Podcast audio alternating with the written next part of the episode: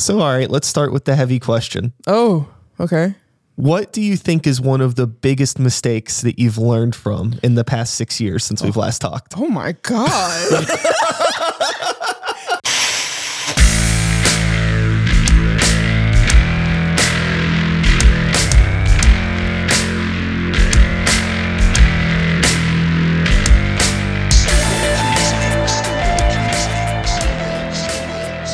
We're still in the middle of talking about tacos. How's that beer? this is exactly what I wanted. Word. When you said black currant and lemon, I was like, yep. Tight. I'm glad you like it. That's from Oh. probably one of my favorite breweries in the country right now. Mm. Drowned Lands. They're in uh, upstate New York. I love them already. Wow, re- this is good. Glad you like it. Oh yeah, I'm happy. Yeah. There's always there's always a beer and soda for everyone in the fridge. that's oh, Always. you're just No matter what kind you like, I'll find something for you in there. sweet person. Candles and like cool things. My inner child is happy. Hey, I'm happy that you're here.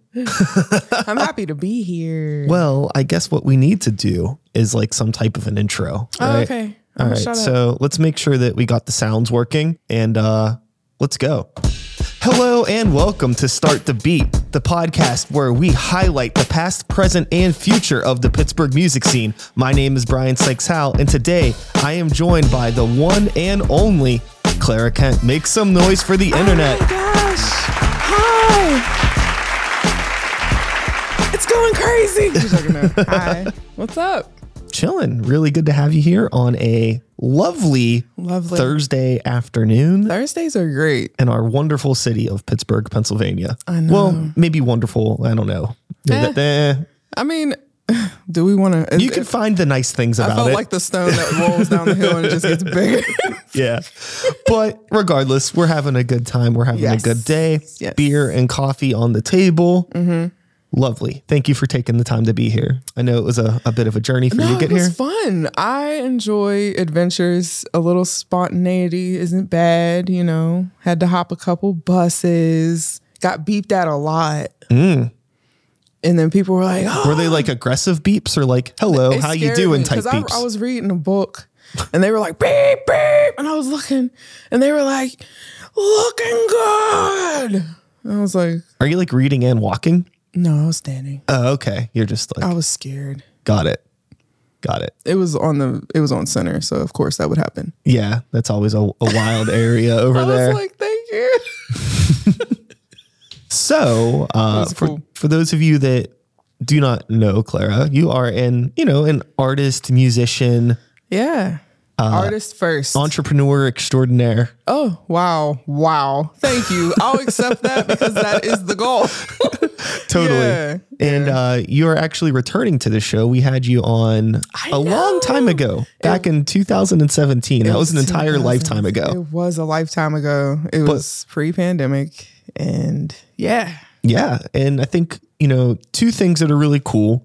Mm-hmm. One, it's insane that that's almost six years ago and that I'm Ugh. still doing this podcast. Well, that's yeah. Congratulations to you. Give it up. Put the Oh, wait. I have to turn it up. well, what I was going to say is that cool. the other thing that is really cool is that you're still doing stuff too. Mm. Because there are a lot of our peers from that time period in 2017. And it's like, I don't know where the fuck a lot of Mm-hmm. Those people are now. I honestly now you're yeah. Honestly, yeah. Where are they? I mean, I would hope that they're maybe in a healthy place because A lot of people moved. totally. A lot of people moved to the south to just have a slower lifestyle, or they moved to bigger cities. Yeah. I mean, wherever they are, all I Have could fun. all I can hope is that they have uh, found some peace because the one thing about this crazy world that we choose to be in of entertainment and Mm-hmm. Yeah. show business baby is that it's not always the most uh, mentally beneficial it could be a little taxing It is extremely taxing.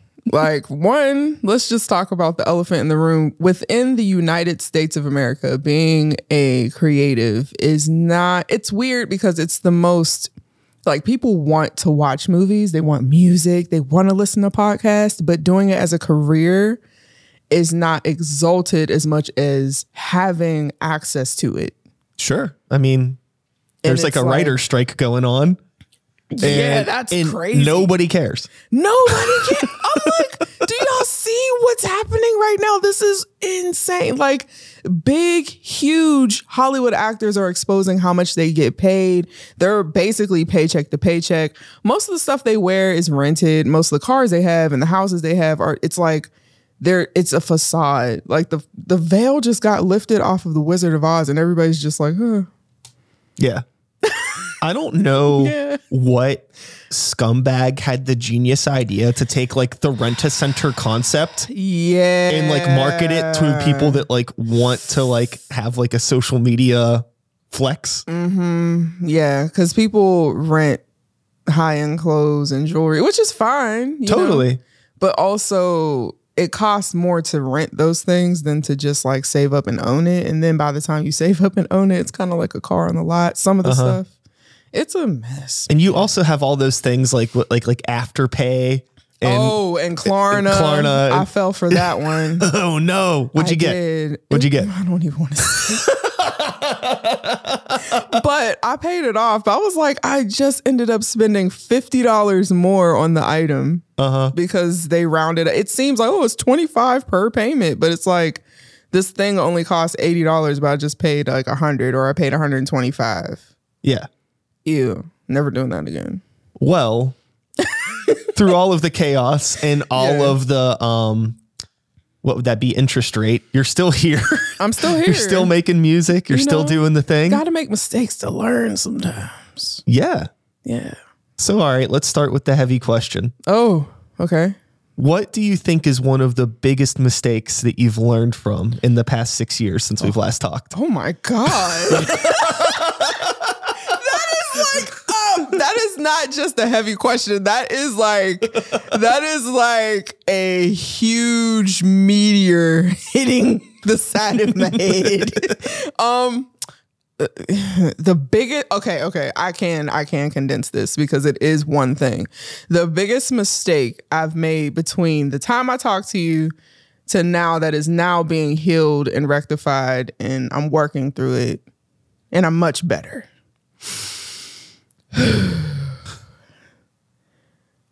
i need to learn to listen to my inner voice and trust it. Because it's right every single time. Yeah, you know, there's the uh there's this concept that I uh, there's It sounds cliche and it sounds like light and wafy, but it's really it's such a simple thing that I just I just think of all the times whether it was career, family, friends, relationship, or even just me dealing with a new project. And I already knew the answer, but because I had self doubt or shame, or I didn't think I was worthy of it, I had to work more, or I had to, I tend to lay on too much on myself due to just like, you know, mo- I mean, a lot of us have traumatic past or we dealt with things that kind of like rewired how we think about ourselves. So, in the past three years, especially when the pandemic first started, I was forced to sit and reflect. And I thought I was doing that. I thought I was. I meditate and I do all those things. So I thought I was doing that. But I really realized the power of like silence and stillness. And I have moments like even this week, I had a moment like where my heart was really hurting and I needed to talk to people to remind myself to like ground myself. So it, it happens. But one of the things I really learned from 2017 to now is that my inner voice is something that I can deeply rely on. It's like, it's a real thing. Absolutely. I uh I believe very much in this concept that your first idea is always the best idea. Yes. When you start like doing all this extra stuff, it just minimizes it and it takes away the authenticity and the just power of that idea. Yeah, and I can't tell you how many times I've like started something and I've been like, "Oh, this is cool, but it was too easy, so it can't be right." And then I overcomplicate it and just end up going back to what I did originally. And you know what I mean? Yeah, and that comes from like there might be, I don't know if you were like this growing up. I was obsessed with being validated, especially from my family or friends around my academics at one point. So, you know how in school they give you the stars and they're like eight plus, and they like give you all this attention when you do certain things. Like, there's certain kids that they would do certain things um, within academics that were positive or what we deem positive. And then some kids, they would do quote unquote negative things because whatever gets you attention is what you're going to focus on. So for me, it was let me try to overachieve. I'm overachieve and I have to work really hard. I have to work three times as hard because I'm a black woman and I'm a Native American woman and I'm this and I have to work 50 times harder than all these people. And that led me to burnout at a young age. It led me to just a lot of self doubt and just these voices, these consistent core voices. And now, finally, I get to like dismantle all of those things. But yeah, like it's a lot. It's a lot. And creatives, most of us have very similar stories with like um just our own inner reflection and how we deal with ourselves. Like we'll have something creative and we'll be like, yeah, this is cool. And then we're like, this is trash. totally. I think that, yeah, I have a really big problem with feeling that my air quote art is even mm. worthy of being put out. Because it's like, who the fuck do I think I am? right. I'm, all, I'm like too self aware. Imposter syndrome. Yeah. It's like that sort of a thing where, mm-hmm. but that's like not valid. You know, I've had like a lot of people that like say, like, hey, like, I like your podcast and you should talk more about yourself on your show. And I'm like, it's not, I'm like, it's not about me. It's about the guests. And it's like, but it's your show. And I'm like, Yeah. okay, I guess you're right. I don't know. No, I understand that. I understand that because it's like you. There's also I know um a lot of artists have a fear of being seen as arrogant, like because we've seen what that looks like on people, but we also have like a distorted view of what it feels like or looks like to be confident. We we have a hard time or hard relationship with confidence a lot of us that are artists because what we do is very vulnerable even if it's like a hip hop artist or a rock artist or somebody that does a lot of music that can be a bravado focus there's still vulnerability in pushing that out to get it on record because most of the time when you make a song around that you don't feel that way like when I make my happiest songs, I'm usually sad. And when I make my saddest songs, I'm usually happy.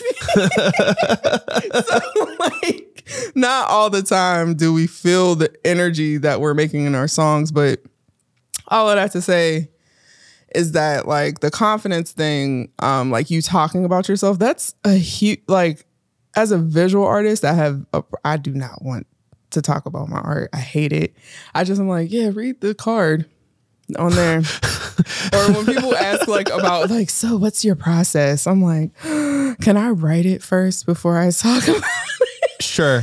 Yeah, like, can- um, read that and then you'll understand. Uh-huh. I almost feel like when someone like asks me what a song that I've written is about, Yeah. it's like to be honest with you, this is what I want to say to people. Mm. To be honest with you, Mm-hmm. I wrote this song so I don't have to fucking explain this to you.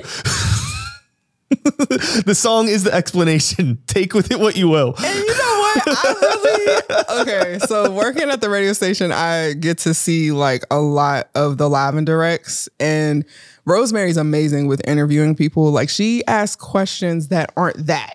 Like you're good at interviewing too, but she asks questions that are just like about the person, and they just openly talk about. And that's why I wrote this song because they're talking about the subject, and then they'll be like, "That's where this song was inspired by." And then you'll see interviews like on YouTube or something. I don't know. And the person's like, yeah, so tell me what inspired, blah, blah, blah. And they're just like, did you listen to? We're very defensive about our work. We're like, did you listen to it? We're sensitive. What did Erykah Badu say? I'm sensitive about my sh. Because we are. We're like, did you listen? Did you pay attention? I put so much work into this. That's why I, I don't want to talk about it. We could talk around it and to Yeah. it, but I don't want to. Well, I feel like what you have sometimes, and maybe this is me being a little bit rude, No. but I think there are some people that do shows that interview people mm-hmm. and they are interviewing people because they want the show to be about them. No, that's true. You know, and like that's, That's what that's like the complete opposite of what I'm trying to do. That's why I mm-hmm. get so Yeah, cons- you're like over concerned about like But I think- oversharing. I think, but you gotta be. We're having a conversation. I need to tell you a bit about myself, so you tell a bit about yourself. right. And Like it's a. I was about to say it's a relatable thing. Like we can relate. You're Yeah. just like setting groundwork. So like, hey, I can relate to that because in my experience, blah blah blah. You know, Absolutely. I think I think you do a healthy dose of that. Well, thank you. That's very good. But I would like to hear more stories. we'll see how it goes. Okay. You know, do you have any any so anything in, anything in particular So that you would like to know about?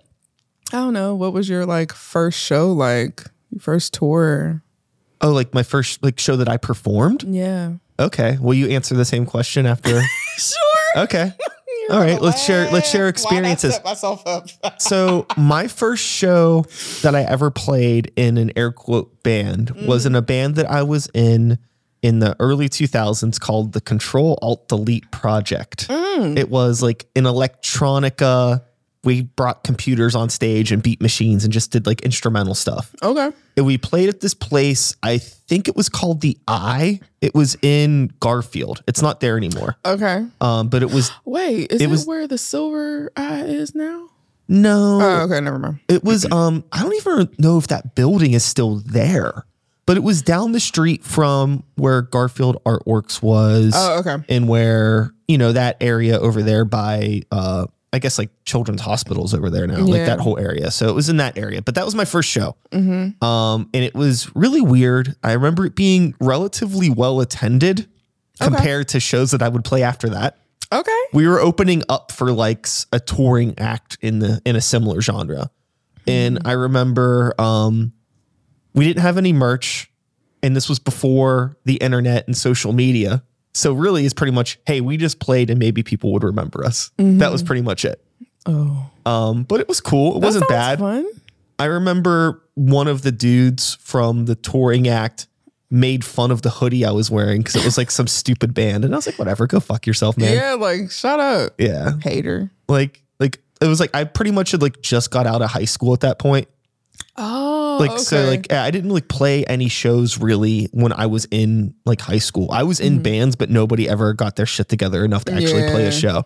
But it was like one of those things where it was like I just got out of high school. I don't need to be bullied anymore. right. by like some fucking 30 year old which now is funny because like you know i'm i'm i'm there now But also, like, I'm also it not makes you bullying like, people. What the hell? Why were you talking to a high schooler like that? well you know it- it- in in hindsight it was probably innocent they were just Oh. being a little a little silly Probably, but you know i was maybe. i was young and uh self-conscious and Uh, my well, first show i'm around a bunch of people i've never seen before i'm trying to share my art with people Mm-hmm. i didn't understand the psychology of that at the time Yeah, I didn't understand why different. I It's a felt weird. Environment, yeah and you were probably like, "Hold up, are you trying to do that stuff that they do in high school? Because I'm not taking that shit." absolutely Okay, cool. What was your first show like? Ooh, so show right? Yeah. Buckle up, just joking. Uh, no, I did my first show. This is ooh, this is gonna this is aging me right here. But this is back when Shadow Lounge was open, and I had a show. And I actually just did a show with them recently too. That it was like a full circle moment. They came back to the spirit. It was the underbelly part, not the hall. So I had my first show as Clara Kent at Shadow Lounge with Ill Doots from um I was gonna say Philadelphia from Philadelphia, and it was like my first solo show. And I don't know if people know this. Every time I say this, they're like, "No, I have really bad stage fright." Like really bad. so I forgot a lot of my lyrics, and I'm not gonna lie, I was just like, I was just doing that. People were like, yeah. Like. So I was just scatting on some of it, and I was just like, yeah. And I have this um this nervous shuffle. I don't do it anymore, thank God. But I used to do this like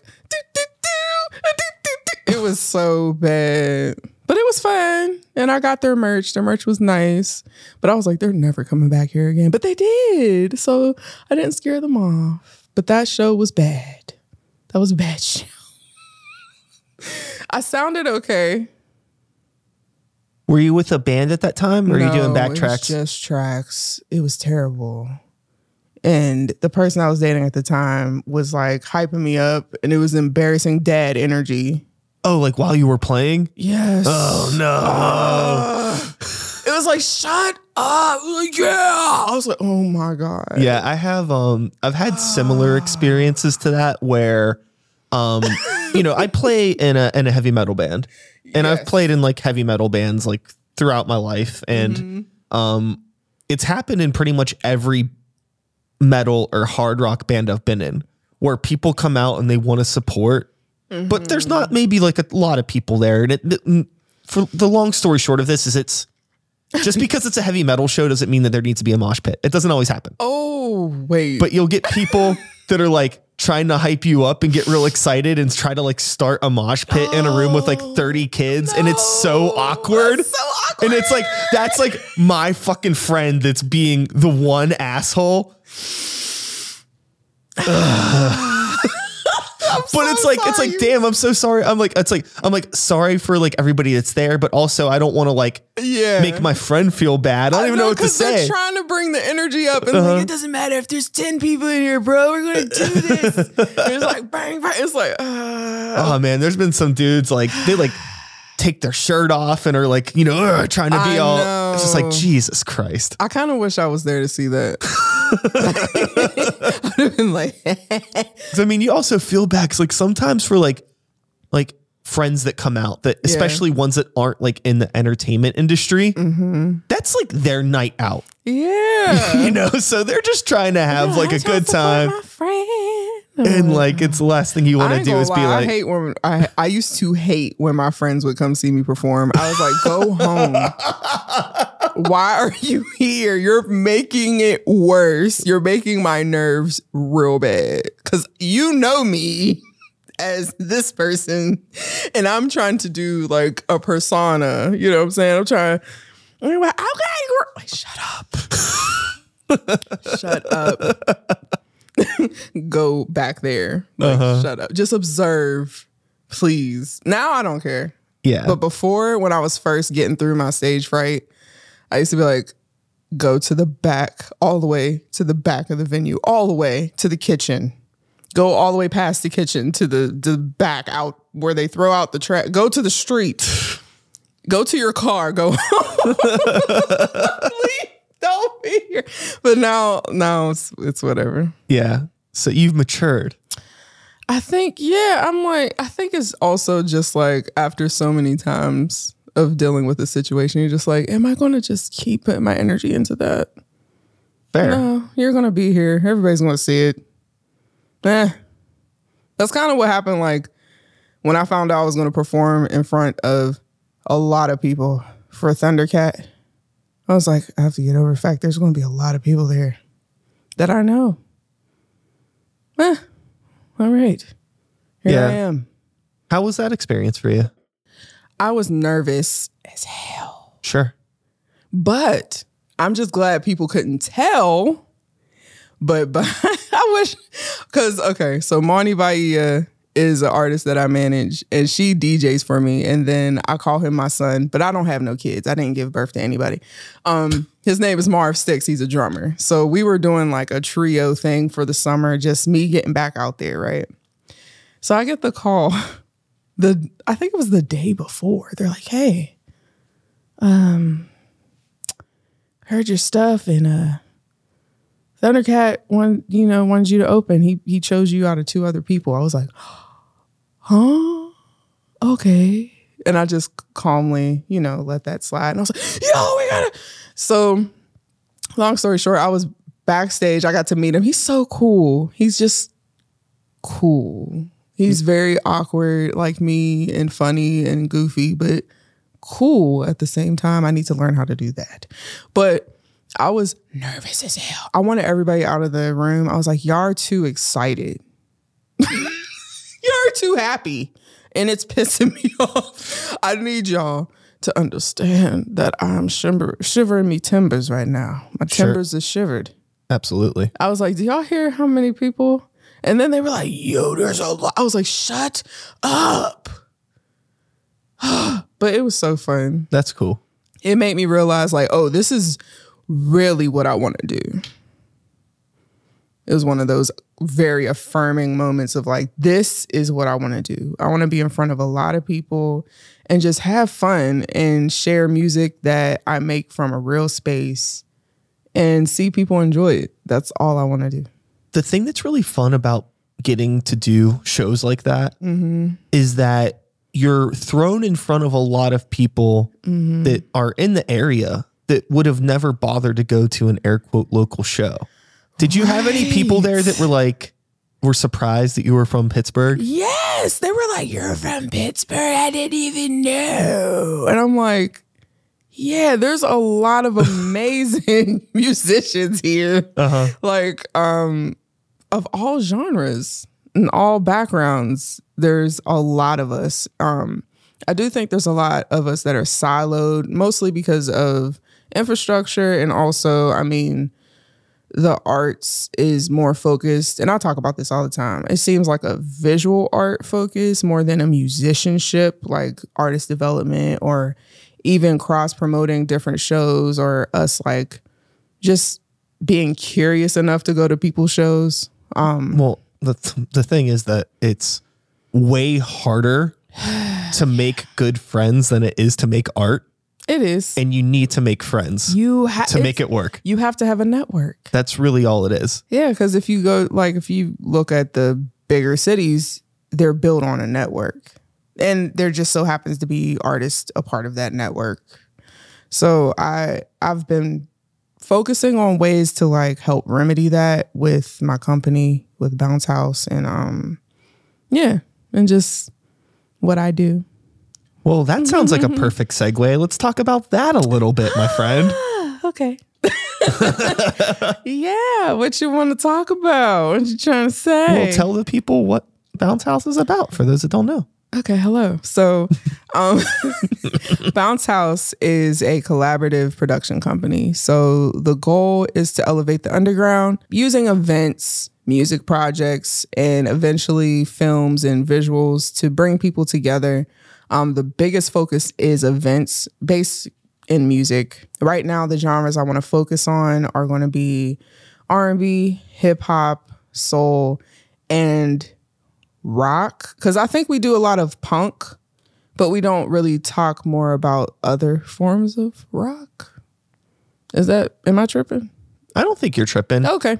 I think that there is just a lot of unintentional and unfortunately intentional segregation in the arts community. Gentrification. And that too. Lots of vacations. Lots of vacations and Lots of- isms. we need more unification. yeah, we need more unification. I definitely there's a lot of black rock artists um within the region, not just Pittsburgh, that are really dope. Like really dope. So I want to bring that to the surface and really expose it and help people be inspired to network. Because that is like what you said, that is literally the base premise of having a successful art scene, but mm-hmm. also really being able to thrive and feel fulfilled as an artist because you have friends that you can jam with or you can play a song and they'll they won't judge the song. They'll literally give you an assessment like, oh, this is great and this is great. Have you considered this? Or maybe this note or this key, or maybe you should add this vamp here instead of a bridge there. Like having those type of pointers, you don't have to listen to them, but just knowing that that type of um, system is there to help make you the optimum self you can be is great. Yeah, I think that there are always people that are more than willing to like put their art out there for Yeah. the 25 minutes that they're on stage. Yeah. But it's like Yeah. then they want to go home. yeah. People don't want to Yeah. watch the other bands. People don't mm-hmm. want to. and sometimes it's not even necessarily a negative thing. Mm-hmm. It can be stressful getting all your gear across town, figuring out where to load in, what time you're going to play and all that. And at the at, at the end of it it's like you might be at an event with four or five other artists, but you don't actually really get to talk to anybody because everybody's Yeah. trying to do their own shit. I think So a lot of like us a- are jaded too, to be Dude, honest. okay. Yeah. Like when I speak with other artists um, within our peer group or even younger, I'm like, Dad, y'all getting jaded already? How? How's this happening? Um, but there's like this sense of being jaded because Pittsburgh likes to present as an artist focused city, but it has so much more to do before it truly is one. Um, for example, I never really see people like playing on the street. When I was in New Orleans or New York, there's people just like jamming on the street. Sure. like they're just like having a jam. Or but if you do that in Pittsburgh, the cops are going to roll up on you quick. oh, absolutely. Sound ordinance, even the stuff that happened with James Street, or um, just the fact that I mean, Shadow Lounge was a huge central point for a lot of hip hop and um, people of color, Black people especially. Um, when it comes to our artistry and expressing that, DJs, et cetera, et cetera. We're still doing that. I feel like all the obscure artists and marginalized artists are still figuring out really innovative and beautiful ways to express ourselves, especially right now with the DJ world. But performing artists, I think, are jaded as heck. Like we're just like exhausted with fighting about little nuances like the soundboard or um, sound check processes or lineups or marketing. Sure. I mean, That's just me. there's a lot of it's strange because there's a mm. lot of places to play, but there aren't a lot of places to play. exactly. What is that? You know, It's, it's, a weird. It's weird. I fucking, you know, there's a venue in the city Yeah. that uh-huh. I emailed because I uh-huh. wanted to book a show there. yeah. And they it took them six weeks to get back to me. Six weeks. And I'm like, Do you still want to do this show? I'm like, nah, fam. I already booked another place. Six weeks is insane. Yeah. It's like, how do you take this fucking long to get back to me? And Well, like, you know, but it's because like every place just has like their like, okay, these are the two or three promoters that we trust. And that's who we work with. And if you're just an outsider, good mm-hmm. luck. I was just about to say there's a issue that I have, like a personal beef. It's not deep personal, it's like surface level personal because honestly, nobody can really get I I don't I don't care that much. But I do care enough that you're annoying. But there's there's production company, there's a couple production companies in, in Pittsburgh that look at local artists as fillers. That's it. They do not care to nurture the scene. They'll know they're super talented. They have a buzz to their name. They've been doing it for a while and they don't care. Sure. They don't care. They're just like, huh? Huh? Well, the issue that you have with some of the promotion companies and these venues and these shows that where the so mm-hmm. God, this goes down such a fucking wormhole. But what you have is that there's these fucking promoters. Okay, and you need a promoter. Mm-hmm. And the, these promoters are making a good chunk of their money off of maybe one or two shows a month. They might get like one big touring act, Okay. right? Like a national act or something. Yeah, but in order for them to get that national act, mm-hmm. they need to do the bookers favors and book all the other shitty bands that are also on that roster. So you have like one really good show, and then there's maybe a half dozen or more other smaller shows mm-hmm. that these promoters need to book. They don't make money on most of those shows, but it's like a necessary evil for them to get the bigger shows that they're actually making money on. I'm just tired. It's of- exhausting. Yeah, it's it's it's like hearing you talk about it because I've seen it. We've seen it for years. Um, and it's been happening even before us doing professional stuff. It's just it's so exhausting. Like, can we there I feel like 80% of the music industry right now is only focused on how can we earn money. When it's like the reality, the reason why the music industry is dying from local level to national level to even international level is because you forgot the purpose, which is to share and produce great bodies of work to the masses. If that is not the focus, it's it's going to fall apart. Well, sure. I mean, if, if you and don't it seems like if you don't have a I mean, not to like get all business talky, but if you don't have a good product, nobody's gonna want to buy it. And like there's this like there's this other like kind of on both sides, that is the most logical option. sure. I think So that I'm confused. the supply and demand is really off. Yeah. Um, I've had another internal Mm-hmm. debate with myself for a while now, which is that I believe everybody has a right to be on some form of a stage and share their art with the world. I agree. But also, Mm-hmm. there are too many fucking people and not enough stages. And there's definitely more than a handful of people that I can think of that just aren't ready to be on that platform yet. And what is the And it takes up space. Yeah, what's the So what do you do? I mean, you can't tell people not to play shows. I mean, what's the biggest missing link from just music, I guess, industry or business in general? They got rid of artist development. Yeah. We need that. Well, I mean, I think with stuff like TikTok, a lot of people don't think they need to be Yeah, developed they anymore. believe in the vi- they Yeah. believe that this, you know, magical, mystical creature called viral will just approach them and be like, "Ha, you're famous now. You don't have to do a lot of work now. You can just be famous." And it's not how that works. yeah. Like even the people that go viral, most of the time they are signed, but even if you're signed, even if you have a label behind you, you still have to have a vision. You have to know who you are as an artist. You have to know what you want. You have to work really, really hard. So they'll do all this work using their resources to hopefully go viral. totally. The same thing with the, you know, the girls that run and they're like, yeah, yo, Christ, I'm about to sin again. I love them. They're great. But they went viral because they're just running through the city and they're like rapping these really catchy, innovative, cool bars. And like they just consistently kept doing it over and over. And they tried it with a different part of the verse before, but it wasn't catching as much. So then they tried a different part. They it's really trial and it's you have to think of yourself as a scientist in a lab and just tinker with things and just have fun with it. That's the main ingredient, have fun. But a lot of artists right now, they are reliant on like instant gratification. And it Yeah. is not that way at all.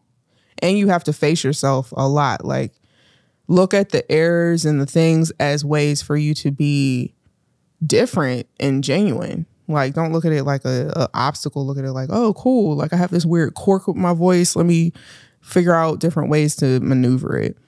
But when it comes to the business part, I'm just tired of like um promoters or venues or da da da da. They're so focused on like instant gratification too. They try to make it like it's just artists, but it's y'all too in the business. Y'all want something that's hot right now. All right, let's hop. And it's causing everybody to suffer. Well, totally. You have, I mean, Everybody's suffering because of this. from a promoter standpoint, I Mm. can empathize with having 45 shows on my concert calendar in a month, Yeah. and I need to find local support for those. Right. You know, I mean, Mm-hmm. But the, there's a part of me that's like, well, if you can't hire somebody to be like one person to be like a local talent ambassador to take five minutes to Mm-hmm. look up artists in a genre, see what their social media following's like, see what their music's Mm-hmm. like, and decide whether or not they're a good fit for the show, then maybe Mm-hmm. then like it's like if you can't do that, then you shouldn't be doing it. What happened to socialites? Do we still have those? I don't know. I, feel think socialites, like at one point, they were socialites and then they started being artists too. Sure. I mean, that's the other thing too. Everybody that I know that like works on the in these promotion companies are all in bands Oh, okay. and things like that. So it's Okay. I don't know. It, I don't think that's necessarily bad. it's not a bad thing. but it's also like It's not a bad thing, but I know that we've had a situation with a certain promotion company in my metal band, mm-hmm. and I remember somebody that was in another metal band. Mm-hmm. And whenever they started working for that promotion company, we stopped getting show offers. I wish there was a shame button. Shame. Shame. There we go. Shame. shame. Shame. And maybe that's me being conspiracy theory. But hey, Uh, that's the timing is a little too tight. let's go back to the beginning of this conversation. You got to go with your gut. When you, You when you feel go with your when you feel like you know something, you're usually right.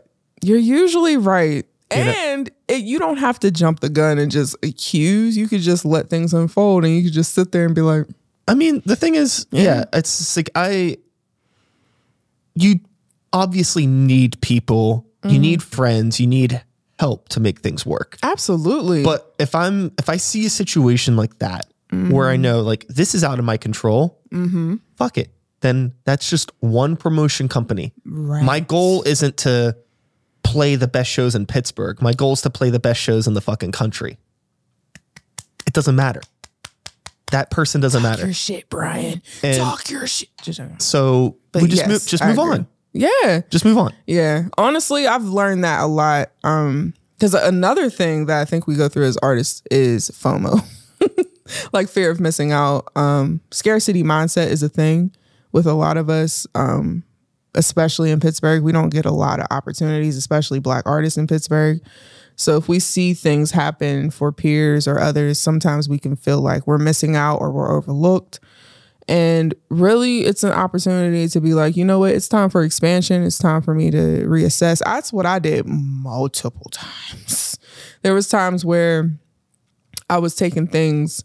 I didn't even realize I was taking things personally, but I was like, "Dang, I don't feel good enough," or da da da. Like maybe I should do this, and, and it, it doesn't. It doesn't matter. Just enjoy the journey, and don't worry about the destination, and just focus on what you want to say and where your heart's at, and you'll be good. And I think that is kind of the focus I'm at right now with my artistry.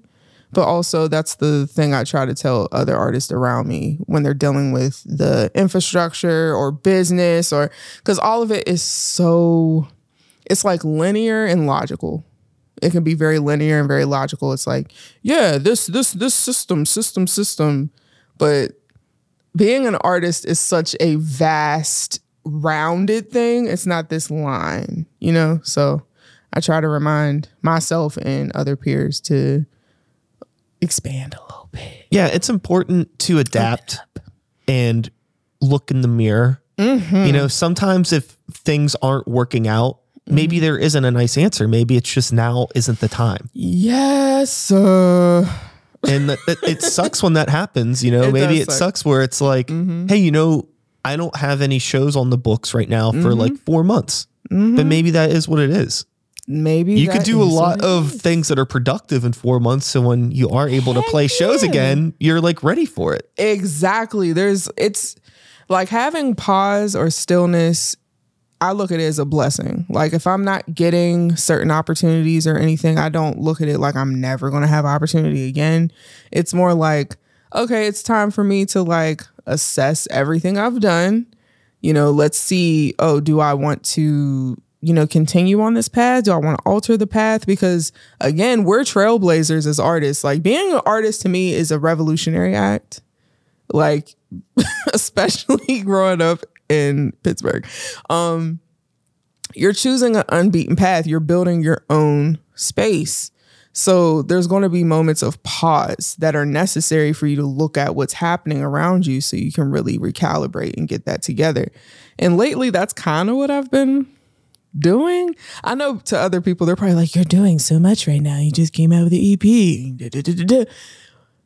Yeah. Sure. Sure. That EP was in the works for a long time. yeah, yeah. That's a, like I put out I put out a solo record in July at the beginning of July, and I recorded most of that like a year ago. Right. Exactly. So it's like, yes, y'all are receiving, Uh-huh. you know, the things that I've been doing for a long time. Yeah. But right now for me is a moment of pause and just reflection. And it looks like there's a lot of motion because all the things I've been working on for the past couple of years are now Yeah.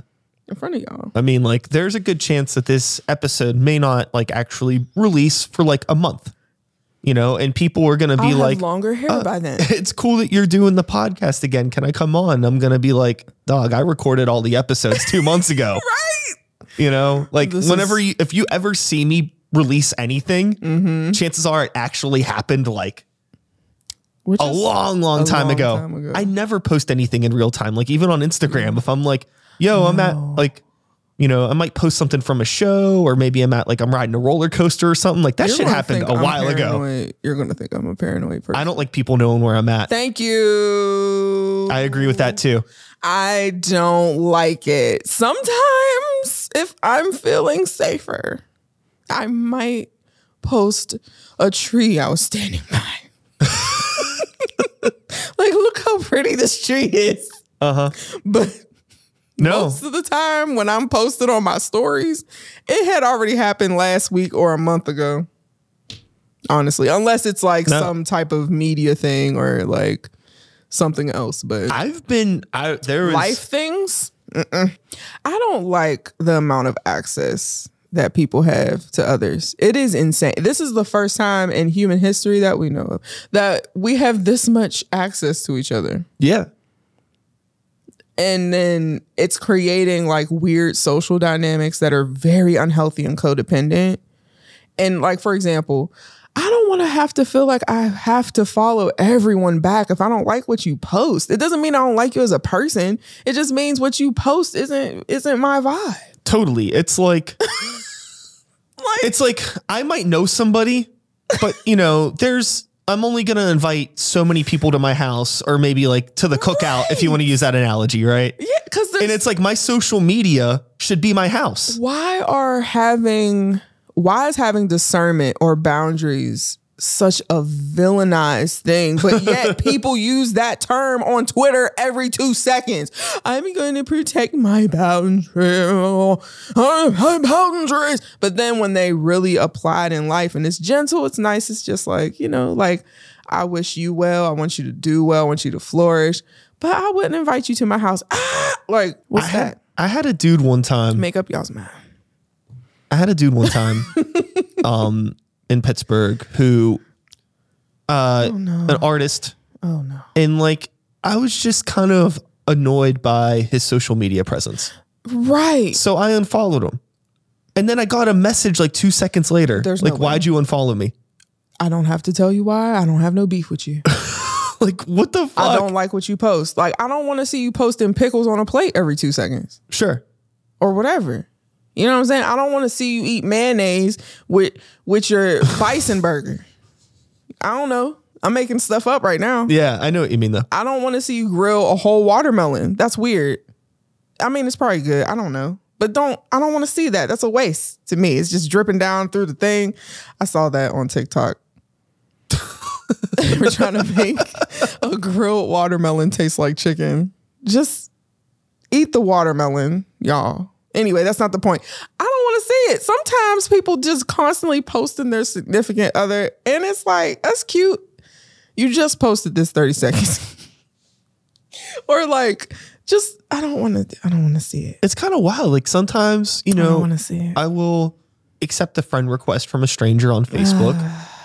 and like then all of a sudden my newsfeed is just like, wow, this person Mm. posts every five minutes. yes. Nobody's liking anything that they post. Nothing. And it's kind of sad. it's really sad. And then it's just like it's just It's like our relationships with our uh our mobile devices and the, the social media. There's a there's a bigger conversation to have There than just like conversation than have. harping on like people that are posting too much. Social dynamic around each app. Like with Twitter, there's a social dynamic. With Instagram, with these new ones they just Oh, came yeah. out with. I've- it's crazy. I've I've made the joke that like sometimes I feel like a schizophrenic trying to manage every single social media app because I have to tap into a different persona Every for each app. one. I'm gonna be hundred percent. People probably think I'm a social media person. It is only for business. I can not stand social media. Yeah, a lot of the time, like I like pretty much just like uh post it and run away. you know what I It mean? is overwhelming. it is taxing to because I think people underestimate the fact that it is a brain stimulator. Like it's like putting a VR on and you're just in this game. Sure. And then when you come out, you're like, dang, it's been three hours. And I think too the thing that's fucked up it's for. Like, for aspiring entrepreneurs such as yourself and me to some degree, no, you're an Where- entrepreneur. where you have uh fuck. Mm-hmm. It's like okay, like I got um myself as my pers- my personal self. Then I Mm-hmm. have my music, I have my podcast, I have my work. Mm-hmm. You know, all of a sudden it's like, oh, I manage seven social media profiles. Yeah, that's And then you times that to all the profiles, like all the different platforms, I mean.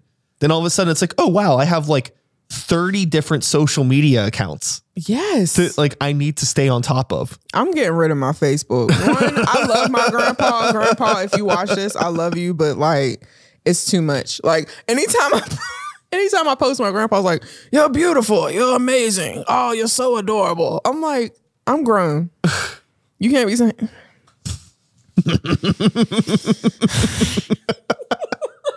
But it's a lot. And it's it's, yeah.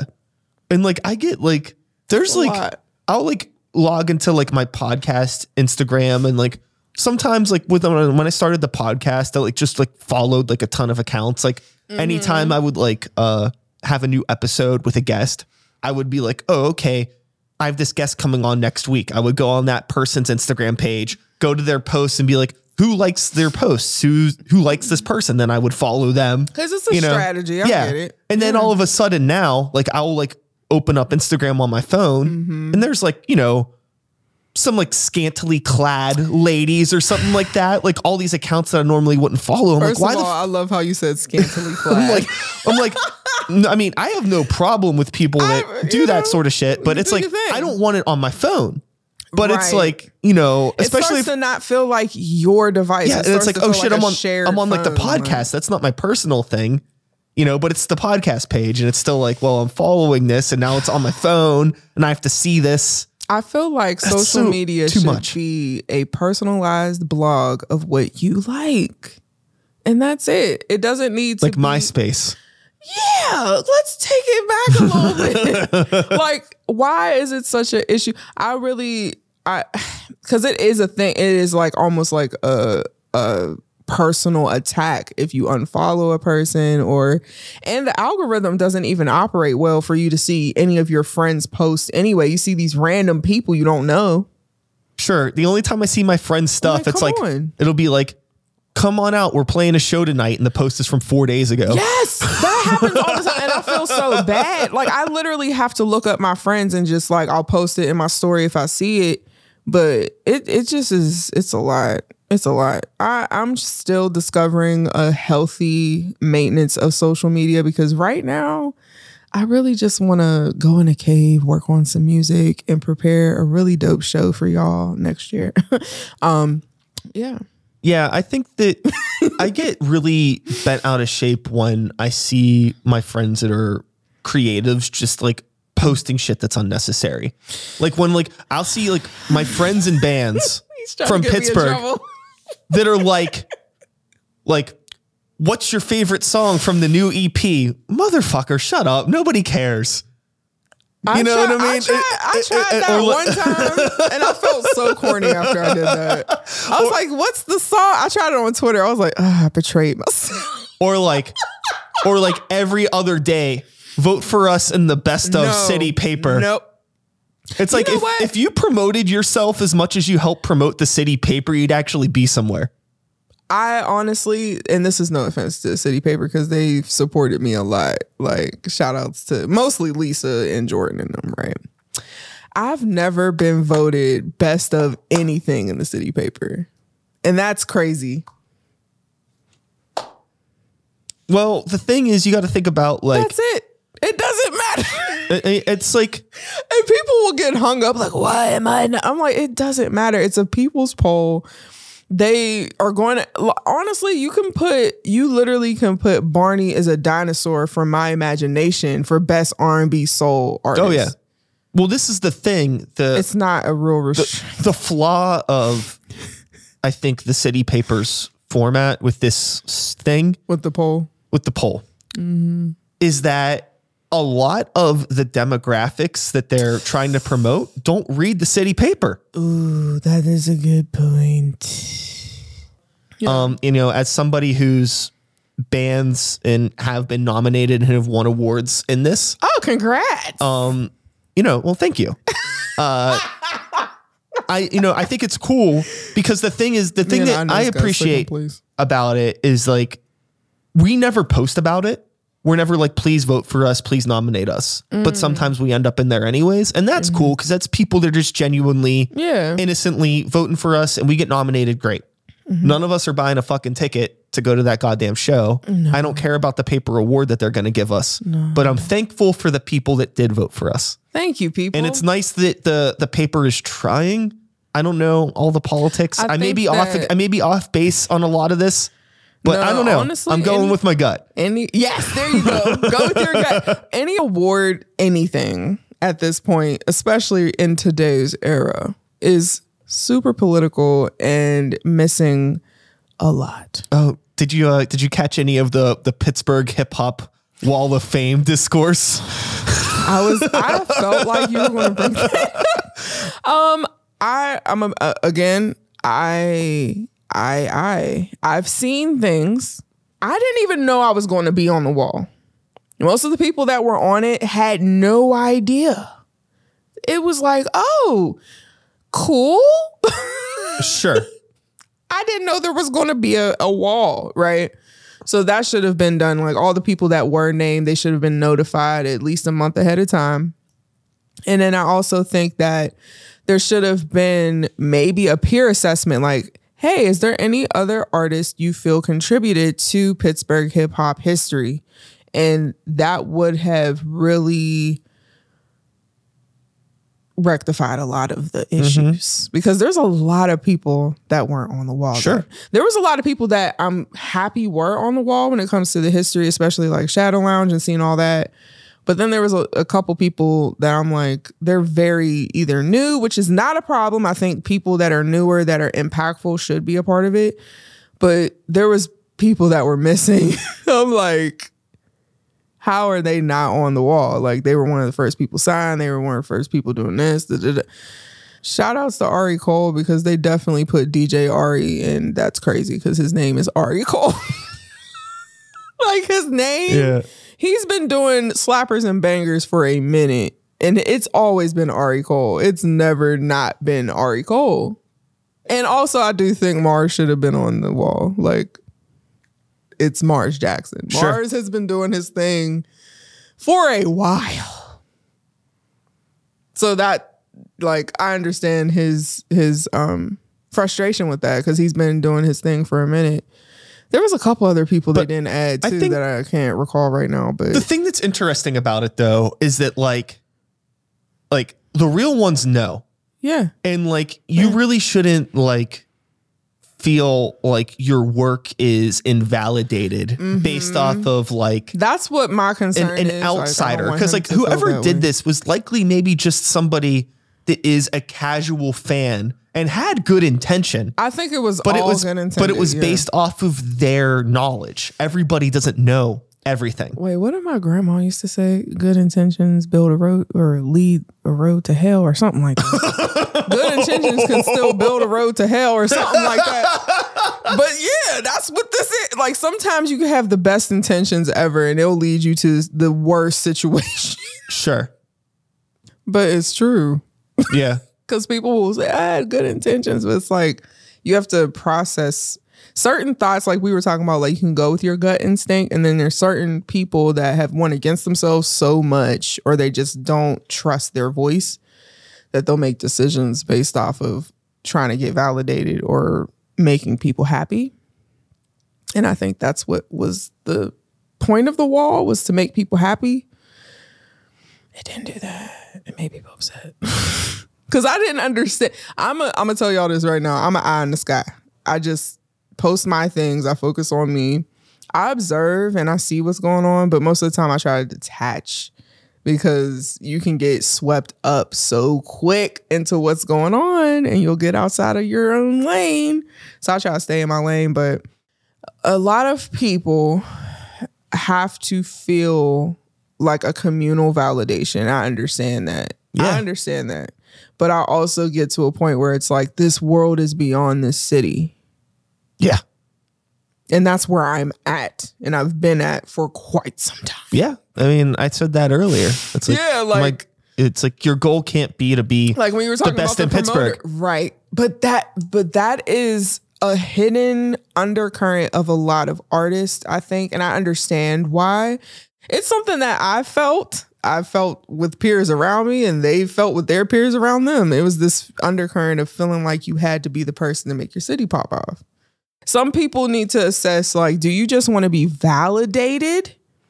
and seen and and people acknowledge you because you feel invisible or do you want to create art and it you know that feeling you got when you listen to a record for the first time you want to share that with other people those are two different things. Two different things. You have to because one requires a lot of work and effort. And the other one is like just go to the therapist and they'll help you figure that out. like if you're just if you're just needing someone to just confirm your existence and validate you, you shouldn't be an artist cuz artists are picked apart all the time. They are picked apart all day long. Their voices aren't this like constantly every part of us is like people are just picking it apart if you are looking to be validated, I would not become an artist. I'm sorry. That is not the profession. That's just not. Like Uh-huh. people act like you're not a human at a certain point once you get quote unquote popular. They they treat you like you just aren't a human being anymore because they just think you're an object to consume. It's weird. So don't do that. Just go to therapy and do art for fun. great. Amen. Amen. it's this black currant beer. It's really good. Still treating you good? no, it's really good. Word. Word. What? Well, Clara, Yeah, I think that we can put a cap, on today's on it. conversation. sure. But before I did talk to you for like an hour and 30 minutes. Hey, you know, we're gonna we're gonna we're gonna give it a bit of a haircut. okay, cool. Don't worry about that. We'll always I need to get a haircut soon, so that makes sense.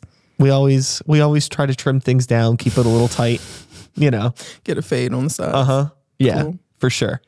But before we do that, is there anything that Mm. you want to tell the good people of the oh. internet? Because it's only the best of the best Oh. Well- watching right now. Oh, okay. Of course. Then hello. I don't know when this is coming out, but I will be doing a show at the Thunderbird for Hellbender. I'll be Erykah Badu. So come out. When's that? be amazing. October 21st. Oh, this will be out before then. Oh, well, October 21st. I'm going to be Erykah Badu. That's not how she talks at all, actually. So I take that back. Um, it's going to be really dope. I don't want to say too much. I posted a little bit about it in my story, just a little bit, Yeah. just to give people, you know. But the the crew that's a part of it, they're all phenomenal artists. Like Cam Chambers is going to be singing with me, um, backgrounds. He just dropped an amazing record with Nice Rec. And then we have um, Erica DeJournay. She's amazing. Her record is really dope. And then Anya is another great vocalist too. Monty Bahia is going to be doing my playback and DJ. She's a dope artist. For the record is helping me with the backup and the setup. And then I have, I think Alan said he's going to be drumming. If you change your mind, I'm beating you. At, um, and then I have Brandon uh, doing guitar, and then Bass Rick doing bass. Yeah, so it's gonna be fun. I might dress up. I'm bad at winking, but um, Yeah, so that's a show I'm preparing for. I'm working on releasing EP2, so you'll definitely be hearing that very soon. It's going to be different than the first one. The first one was very like contemporary soulful R&B with like little spins and twists of different genres, but this one is more aggressive. Nice. Yeah. so I'm excited for this one. Um, and it's based on the medicine wheel, so there's going to be four whole parts, so get ready. Awesome. And that's it. And I'm just ready to eat some tacos. Great. Well, Clara, thank you so much for Thanks coming having out me. today. Hell yeah, it was a great talk. Yeah, had a great time. Your iced coffee's down. yeah. Wow. That's okay. We're gonna switch to the I'm beer in a near- moment. oh, okay. You know. I'm like up here with the beer. hey, you're good. No worries. All right, I'll chug it before I leave. You don't gotta do that. It's all good. Take your time. Makes life worth living. But um, with all of that being said, oh, you got something else? no, I was just looking. Oh, okay. And that's oh no, that's you. Oh no. Hello. There she is. And that's all, folks. Thanks so much for sticking around today. Again, Clara, thank you so much for coming out. I'll be back again next week with another episode. Same time, same place, same channel.